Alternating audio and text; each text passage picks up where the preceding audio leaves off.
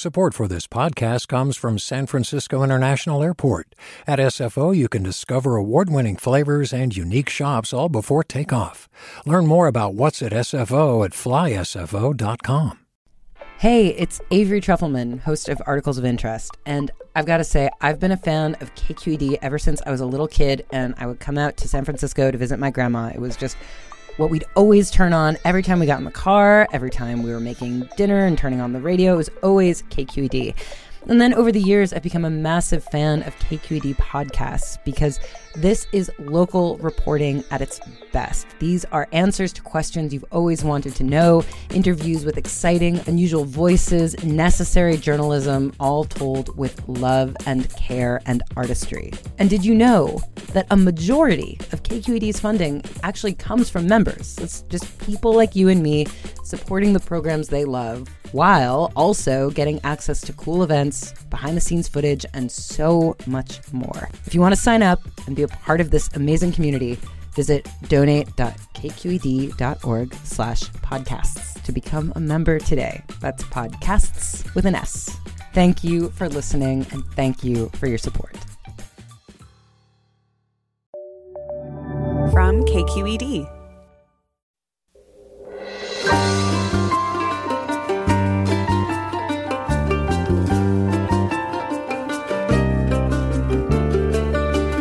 From KQED Public Radio in San Francisco, I'm Mina Kim. Coming up on Forum, Governor Gavin Newsom declared this week that 39 more California counties are in a drought emergency. But unlike during the last major drought, the state has no plans to impose rules against wasting water. We look at why. But first, celebrated graphic novelist Alison Bechdel muses about the origins of her obsession with exercise, from skiing to martial arts to the latest seven minute workout, in her new memoir titled The Secret to Superhuman Strength. For Bechdel, the fixation has deep emotional and spiritual roots, furthering her quest to get out of her head and transcend her ego. Join us.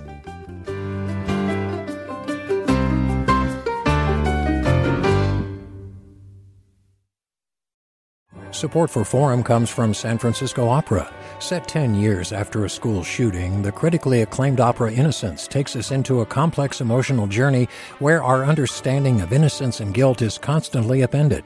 Kaija Saariaho's ethereal score collapses the past into the present as a community of survivors grapple with how to move forward. Don't miss the highly anticipated American premiere of Innocence, June 1st through 21st. Learn more at sfopera.com. This is Forum. I'm Mina Kim. Alison Bechdel, best known for her graphic memoirs Are You My Mother and Fun Home, which was adapted into a Tony Award winning musical, is a bit of an exercise fanatic. But don't get her wrong, she's not good at sports, she declares in the first pages of her new memoir, The Secret to Superhuman Strength. Bechdel says she's what you'd call a vigorous type. Alison Bechdel, welcome to Forum. Thank you, Mina. I'm very happy to be here. What do you mean by you're a vigorous type? Because from the get go, that line made me laugh out loud. well, I just have a lot of energy and I'm always trying to like disperse it in one way or another. And exercise is very helpful for that. Yeah, you did a lot from like karate to yoga to cross country skiing and biking and running and hiking. Do you remember when you fell in love with exercise? Because as you point out, when you were born, you know, 60 years ago, exercising wasn't really a thing. Yeah, it really wasn't. I mean, I was very lucky as a, you know, six or seven year old to get taken downhill skiing with my family. We mm. always did that um, when I was a kid, but it wasn't, there weren't any sports or, you know, gymnastics or swimming. There was nothing like that that I, uh, learned as a kid. Um, it was when I was a teenager. One day I realized I was starting to feel tired and fatigued, as you know, around the time of puberty. That was a very weird um, side effect of getting older to me. And I decided I was going to do something about it. I didn't want to be lethargic. So I, my mother had a book of like calisthenic exercises lying around, and I started doing those exercises. And I think that's when I fell in love, when I saw that there really was a quite immediate um, effect to doing these exercises. My body felt better and I, I had more energy. It's interesting that you did not want to have that experience of feeling lethargic and you knew that at a really young age. I remember looking at your book and seeing this panel where you were gazing intently at a comic book where there's this guy in a, a, a leopard speedo and you're thinking about your childhood yearning to be as jacked as Charles Atlas, as you put it. and I was wondering uh, if that was part of it for you. Like, did you want to be muscular? What was your fixation? You called it a lifelong fixation with muscles. Yes. Okay. So there's an even earlier um, root of, of, my obsession, and that is my childhood comic books, which I read, you know, when I was a very small kid, you know, five, six, seven. And there would always be these ads, even in the comic books that were for little girls, like little Lulu. You would see these. Maybe I'm misremembering that. Maybe I saw these in some other comic book, but they were they were omnipresent. These Charles Atlas ads. Um, I think everybody of my generation remembers this little comic strip of like the big bully kicking sand on the little skinny guy at the beach and how the little skinny guy sends away for the Charles Atlas manual and he gets big and strong too and then he can like sock the bully in the jaw next time he tries something. It was a tremendously satisfying narrative for a small child. Uh, and eventually I sent away not for the Charles Atlas manual but for some other thing I saw in a comic book which promised the Secret to Superhuman Strength. It was very disappointing when it arrived. It was just some kind of incomprehensible uh, self defense manual that I just shoved in the back of my closet. But uh, that idea of the secret to superhuman strength remained in my head. Yeah. And I've been looking for it ever since, I guess. it, it really did grab you. It did feel like, as you were mentioning skiing earlier, and it did feel like you did have these moments um, during skiing where you you sort of did discover the secret to superhuman strength, but each time it wasn't in any way necessarily connected to physical strength. Yeah, that's true. It, it, the book, in the end, is really not about physical strength at all, um, but something much deeper, something more me- metaphysical about the nature of the self. I feel like, in a way, I've been writing about the self and identity in one way or another over the course of my career. Um, and in this book, I'm actually writing about uh, a whole new level where I'm trying to get rid of myself, trying to trying to get beyond my identity as a separate person and just uh, transcend somewhere. Did you know that's what you were writing when you started to write this book? You know, I never really know what I'm writing when I begin a project. I, I'm I'm forced to write up a proposal, you know, in order to sell a book, but then I kind of uh, have to figure something out. Um, I, I, never stick to the proposal uh, because I, how can you know what you're going to write until you've written it? So I require a long period of exploration. I knew that exercise interested me. It's something I've loved and been very passionate about, but I was not quite sure where it was going to lead. Um, because the more I worked at it, the more I saw it was not just about these activities and the lessons or skills I got from them. It was really about something something beyond all that. Yes, I think I read at one point that you thought, "Oh, I'm going to write a light book because my previous books were were very deep and and and intense and heavy and that you were going to write a book about an activity that you do to help you get out of your head and that it would be sort of lighter and uh, maybe even easier to write. Yes. When, when you get into this book as a reader, you realize that as you're exploring your relationship to exercise, that your book is also really becoming about existence, which is a massive topic. I know. Yeah, it, it got uh, much more intense than I had anticipated, but it was also fun and exciting to to go there. Um, I what, sorry, Mina, I'm uh, I'm spacing out a little bit. no, I'm really no. sorry. I've been doing this intense publicity push, and um, my brain is breaking down. You know, there's a, you, oh, there's something. Yeah, well, basically, one of the things that I was struck by was how you start to write this book. You say that it's going to be this light and easy thing. It doesn't become that. And then you were saying that it was fun and exciting to sort of realize it was much bigger than that. But I guess the question that I'm I'm wondering is, so now when you exercise, because in many ways it was a way to sort of quiet your mind and lose yourself, does it still have that component for you? Uh, as you do it now, given the fact that you've thoroughly examined it and it's played so many different roles? It does actually. That was my fear for a while that I was taking this one place where I escaped from my cerebral, you know, overly determined mental life and decided to write a book about it, thereby ruining it. But that didn't happen. I feel like exercise is pretty much um, it's bulletproof. You can't you can't take away that effect. It's just magical what happens when you have a prolonged aerobic workout. Yeah. Um, you're a runner, Mina. I just discovered. Is that are you still running? No, not not nearly as much. And you know what's really funny is a lot of it has to do with the fact that I have a lot of hip pain now when I run. Oh dear. And so when you were writing about that uh, in your book, uh, I thought, oh wow, I can so completely relate to this um, in terms of just realizing that my body is changing. And it's one of those things that uh-huh. I really feel like you explore in terms of that, that your body, you're, you're almost in some ways fighting that process of your body changing uh, throughout.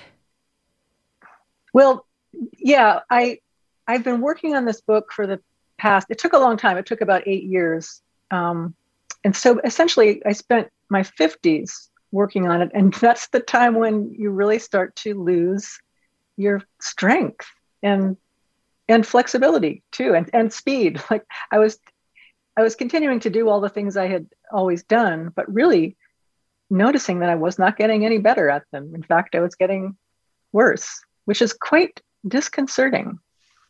Did you know, you... after a year of just sorry, go ahead. No, no, no. After a year of just I, I was I meant after a lifetime of continually feeling like I was increasing in strength. Right. Do you feel like now exercising is a way of, of fighting that that aging process? Um yes. I, I, I, I think I used to have this sort of illusion that it was actually somehow going to keep me from dying altogether, which I, am now much more realistic about. I don't think that's going to happen. Um, but when I was younger, yeah, I think that there was this fantasy of immortality connected with it. But no, I don't. I don't think that anymore. But and I don't know if I mean I think you know all the studies say exercise is very good for you as you age. You know, weight bearing exercise for your bones and various things help your brain. Um, but sometimes I wonder is there really any point to being in really great shape if your mind mind goes you know? Maybe maybe it's better not to work out all the time. Is that what you mean when you talk about interdependence? Well yeah i mean my great fear is not so much of dying but of becoming dependent on other people to help me you know do the basic things of everyday life. I find that really scary and I know that if I ever do become ill, that's going to be a huge challenge. Um, so also one of the one of my quests in this book was to try to come to terms with that, to try to make myself become more comfortable to, and to really understand that interdependence is just a fact of life. Uh, you know, whether you're ill or immobile or not, I mean, we need people in all kinds of ways in our everyday life, even even when you're physically fit. We're talking with I'm Alison. not sure how I'm doing with that. well, I, I, want to invite our listeners into the conversation. We're talking with Alison Bechdel, graphic novelist whose new memoir is The Secret to Superhuman Strength. And I'm curious as you're listening to this conversation if there is a connection between exercise and enlightenment, I guess, essentially for you listeners. You can tell us at 866 733 6786. Again, 866 733 6786. Of course, you can also call us with any questions you have for Alison Bechdel about, about her life, her art, um, do you identify with her obsession with exercise over the decades? You can also reach us on Twitter or Facebook at KQED Forum. You can email your questions to forum at kqed.org. More after the break. I'm Mina Kim. This is Forum.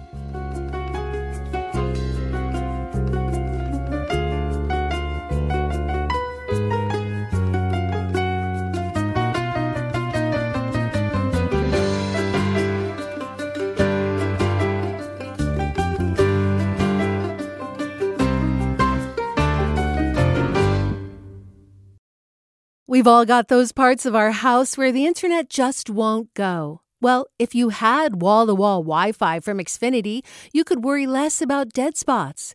Because with wall to wall Wi Fi from Xfinity, you get fast speeds, reliable connection in every room, and power for all of your devices, even when everyone's online. That's wall to wall Wi Fi only with Xfinity. Restrictions apply, not available in all areas, actual speeds vary.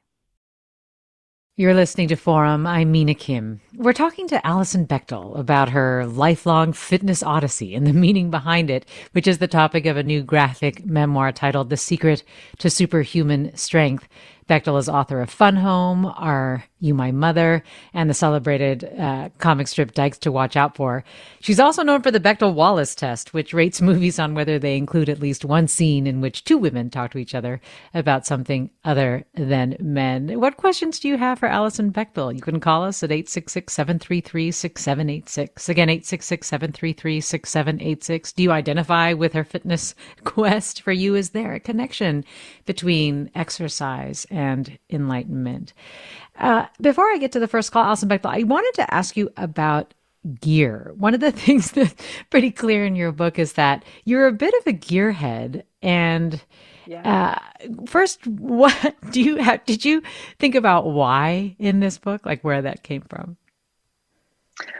You know, I did not really pursue it to its roots. I mean, I'm not a I'm a anti-capitalist person, but th- I sort of make an exception when it comes to gear. I love all this stuff. I love the clothing, you know, the technical clothes. I love the ski equipment. I love all the biking, you know, doodads. Um, it just all seems like a very productive use of human innovation to be making these amazing things for us to have fun with. I was struck by how early on there's a panel where you're begging your mom to buy you a pair of high tops and she's basically saying no that's for boys. And then you're sort of amazed later when you go skiing and you're allowed to wear these gigantic clopping ski boots. Um, yeah. and, and there's this, something about gear especially in the early days that that allowed allowed you to be or that was more androgynous. Yes. Yeah i always loved boots as a small girl and I was never allowed to have them except when we went skiing. And then we just had these awesome, this was the days before plastic, you know, buckle boots. We had real leather boots with laces and um, they were intense. And I just loved them. And I loved the skis and the poles. Um, I think it just made me feel like, you know, it was a kind of superhuman strength, like a kind of survivalist thing. Like I had this equipment and I was going to take care of myself. I was going to survive, you know? You seem to have this relationship with self sufficiency. It's like something that you strive for uh, throughout the book. Um, there's this moment when you do this pull up and you're like, wow, I'm lifting my own weight. I'm being self sufficient. Can you yeah. talk a little bit about where that came from? Because as we were saying later, um, you move towards an acceptance of interdependence. So the, the two seem almost like polar opposites. Well, that was the great appeal of Charles Atlas as a small kid was that he seemed like he was just an island. You know, he was completely able to take care of himself. He didn't need anyone. And that was sort of a corollary of the muscles to me. Mm. And as I got older, I didn't care so much about the muscles, but I still remained attached to this idea that I was somehow, you know, emotionally dependent, that I did not need other people. So I have been distancing myself of that idea for some time that has come a little harder than letting go of the muscles. But I see that it is really necessary. If one, if one wants to have a happy life, you have to let other people in. You have to be vulnerable. Um, you know, you have to realize that we are all in this boat together and we need each other. Why is it so hard? Is it the vulnerability piece of it? Um, I I think you know different people have different levels of discomfort with it. I probably have a lot of discomfort just because I of my own childhood. I feel like I, in some ways I kind of was left to fend for myself emotionally. So hmm. I don't have to do that anymore, but it's an ingrained habit, you know. So I'm just I'm trying to unlearn it. Well, let me go to callers and let's have Mariana in Berkeley join us. Hi, Mariana. Hi there, Mina. Thank you. And um, I'm really interested in this topic because I grew up in Brazil, in southern Brazil, in Sao Paulo, and I was raised in a, what I called in a paper actually I wrote for grad school a tyranny of slimness, meaning that mm. we girls, especially, really, really had to be very, very fit and my mother would call on me and would say, for example, Oh, your pants seem tight. You need to stop eating bread and things like that. So sports for me became a chore. And I was lucky mm. to go to a school that had, you know, we played volleyball, I played volleyball, I played hand handball, I played basketball, you name it. And then I got into running and finally yoga and now biking. But always feeling like it's something I have to do to keep fit. And true, my body has changed. I'm 62 now, so much so. But today, you know, I found this, finally found in my 60s, a source of pleasure, which is that I use everyday chores to exercise. I do bike and I do do a little yoga, but I don't, and I take my my dog for walks and stuff mm. like that. But I don't force myself because I also have hip pains, and you know my ankles mm-hmm. and my knees aren't as young as they used to be. but I just wanted to say that it's been a source of enlightenment to clean. I clean when I clean the house. I I walk fast, and I when I that. garden. I I go around and I'm I'm trimming things and I put everything and it's like a workout. And when I do it that uh-huh. way, um, it, it it to me it's a source of enlightenment. Mm, and Mariana, so I just thanks. wanted to say that yeah, it's almost nice because you can separate it from, it sounds like, the sense that you have to be fit or that you have to be thin. Alison Becht, I don't know if a reaction to Mariana, but one of the things oh, that yeah. she's reminding me of oh. too is that it didn't seem like body image was a huge part of your motivation. Right. I very much left body image out of the whole book just because, yeah, it's not a big issue for me. And I thought it would be interesting for a woman to write a book about exercise and not even mention that. So, that was an intentional like lapse. But Mariana, I, I feel so sad that you spent so much of your life exercising, you know, in, in a kind of joyless manner for some other goal. And I, but I'm glad you discovered how to make it fun. I, I feel like I would love to sever exercise from any notion of weight loss. Like fitness does not mean thinness. Those are not at all equatable, you know? And if you're exercising for any reason besides just the joy of moving, I think it's it's bound to be, you know, kind of a slog. So I hope other people can take um, courage from your discovery of, you know, cleaning the house can be exercise. Whatever gives you pleasure um, is the thing you should pursue. Mariana, thanks for the call. Let me go next to Liz in San Francisco. Hi, Liz. Hi. Um, thank you for taking my call, Nina. excuse me, I was very touched by this talk because I've always been um, very athletic, when, and I was skin. I'm also um, a foreigner, at least, uh, and an immigrant, and I was Filipino, and I'm Filipino. And I, when I was young, I was always the skinniest in my family. They would call me olive oil, and very stressful family. And I would, you know, go cycling on my own. I always was outgoing and very competitive, and just um, um, always doing something physically, and I'm probably the only one in my family of five that is that way. Um, I've sustained over the years, I'm now 60, about nine injuries, all from sports. And recently, I just had my second hip surgery, and I tore my clavicle in a bicycle accident in town. Um, wow. Um, I wanted to touch specifically about the spiritual or the personal reflection because what happened for me is after nine eggs, nine accidents. I mean, I'm still outgoing. My son is outgoing, uh, and I think that's all something actually I think you pass on to your kids. Um, in my fifth or ninth piece of metal in my body, I found when I started pulling back because I was forced to from these accidents recently. Um, I had to ask myself, why am I pushing myself so hard?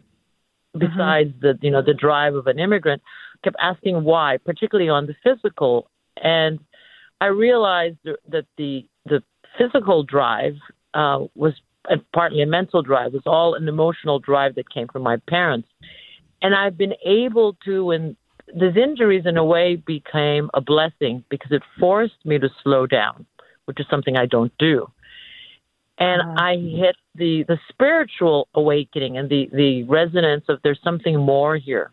So I wanted to share that, but I also wanted to ask when you started writing this book, you were talking about it, wasn't. I mean, I was actually taken by your title recently. I saw it on the New York Times, and I thought, oh, it's about being superhuman. So I first stopped. So when I hear this conversation today, I'm very touched that it's actually not about superhuman physical strength, um, but a deeper sense of self that you get to. And I wanted to know yeah. if I'm so sorry about that.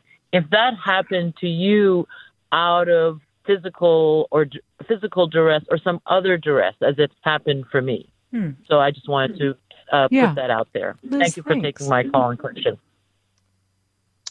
Oh, Liz, thank you for that story. Um, I'm sorry that you had all those injuries, but I'm really glad that you know this this spiritual awakening came out of it i i have never had any serious injuries i'm always living in in fear of it you know because then what what am i going to do when i can't go for a run to clear my mind and calm down.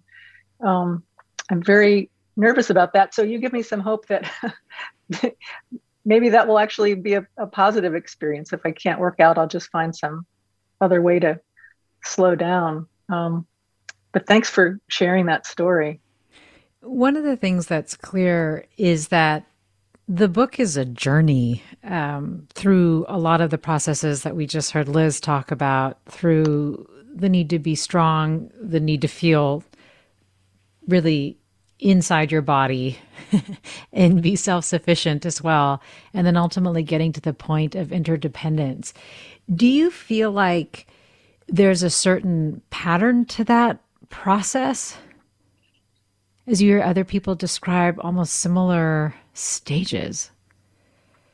Well, you know, I, I I'm one of those people who had a very inspiring drug experience in my youth. I I took psilocybin mushrooms one day when I was 20, and I, I really had a mystical experience. I felt like I understood something about myself in relation to the the universe, to the world outside of me, that I, I was not separate from it yeah. in the way that I had always thought, you know, that I was actually a part of this huge web of existence.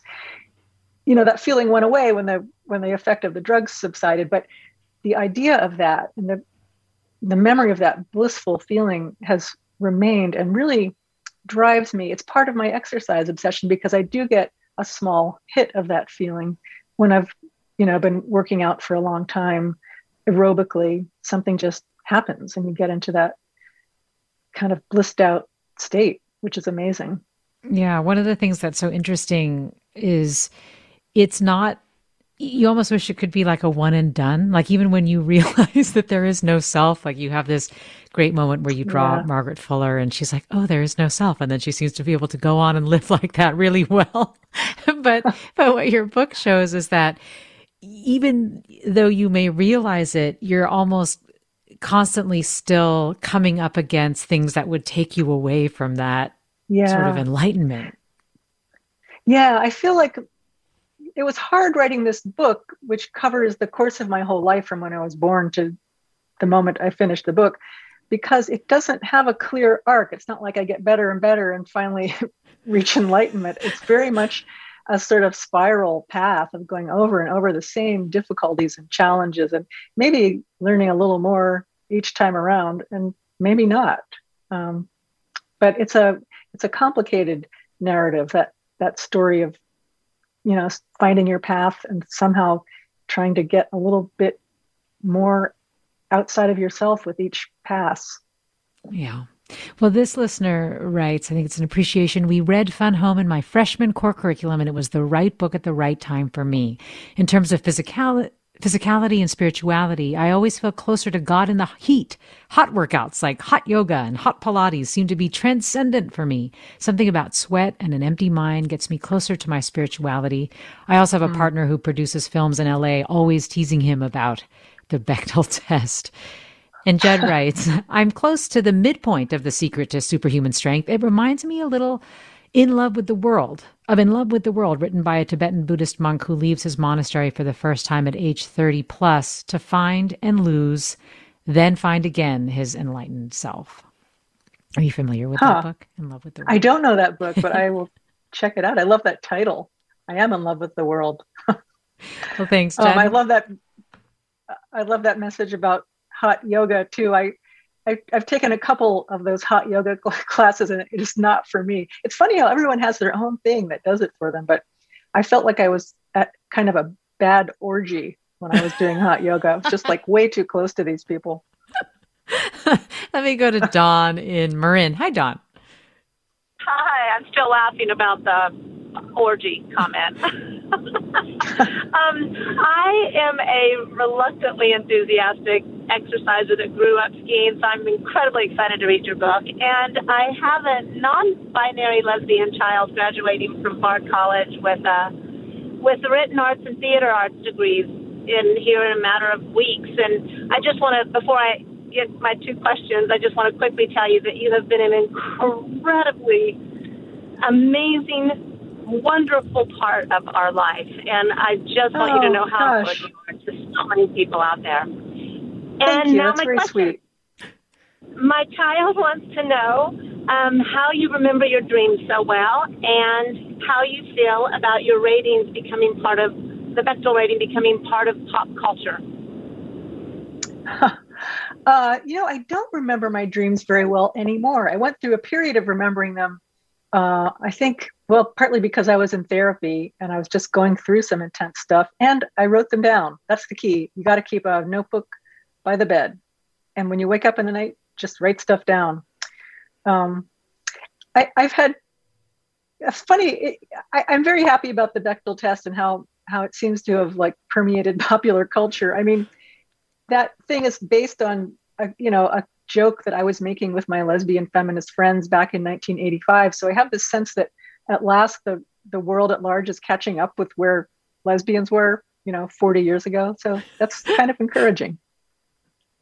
Well, Don, thanks for the question. And um, as you were talking about spirals, Alison Bechdel, what I thought I overheard that you are going to be working again on Dykes to Watch Out For. Is that right? Is that something that's next for you?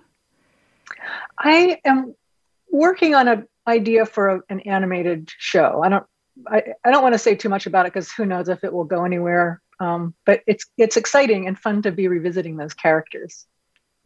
It makes me think about this point in, in the book where you talk about we, we do constantly try to get back to things. And there's this moment when you talk about getting back to beginner's mind and getting back to yeah. a state of your childhood. We just have about a minute left or so, but just wondering if you want to leave us with any thoughts about where you are having really looked at this journey you do you have achieved certain realizations uh, certain levels of enlightenment. So where would you say you are right now in in this journey of, of life essentially which is what your book covers?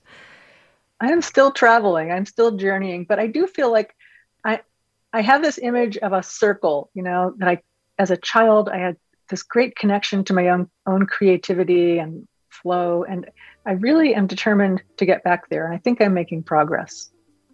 Well alison Bechdel, it was really great to talk with you today and, and really appreciate this new uh, graphic memoir the secret to superhuman strength. Thanks so much. Thank you so much mina Again, Alison Bechdel. Her previous books include Are You My Mother, Fun Home, which was adapted into a Tony Award winning musical, and of course, the comic strip Dykes to Watch Out For. Thanks to our listeners for their questions and comments for Alison Bechdel. Stay with us as we explore California's ever growing emergency drought. I'm Mina Kim.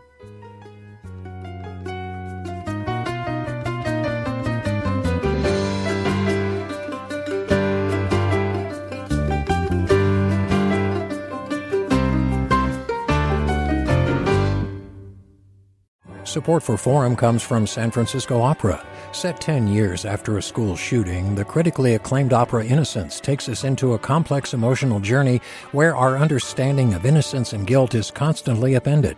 Kaija Saariaho's ethereal score collapses the past into the present as a community of survivors grapple with how to move forward. Don't miss the highly anticipated American premiere of Innocence, June 1st through 21st.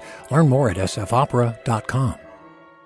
We've all got those parts of our house where the internet just won't go. Well, if you had wall to wall Wi Fi from Xfinity, you could worry less about dead spots. Because with wall to wall Wi Fi from Xfinity, you get fast speeds, reliable connection in every room, and power for all of your devices, even when everyone's online. That's wall to wall Wi Fi only with Xfinity.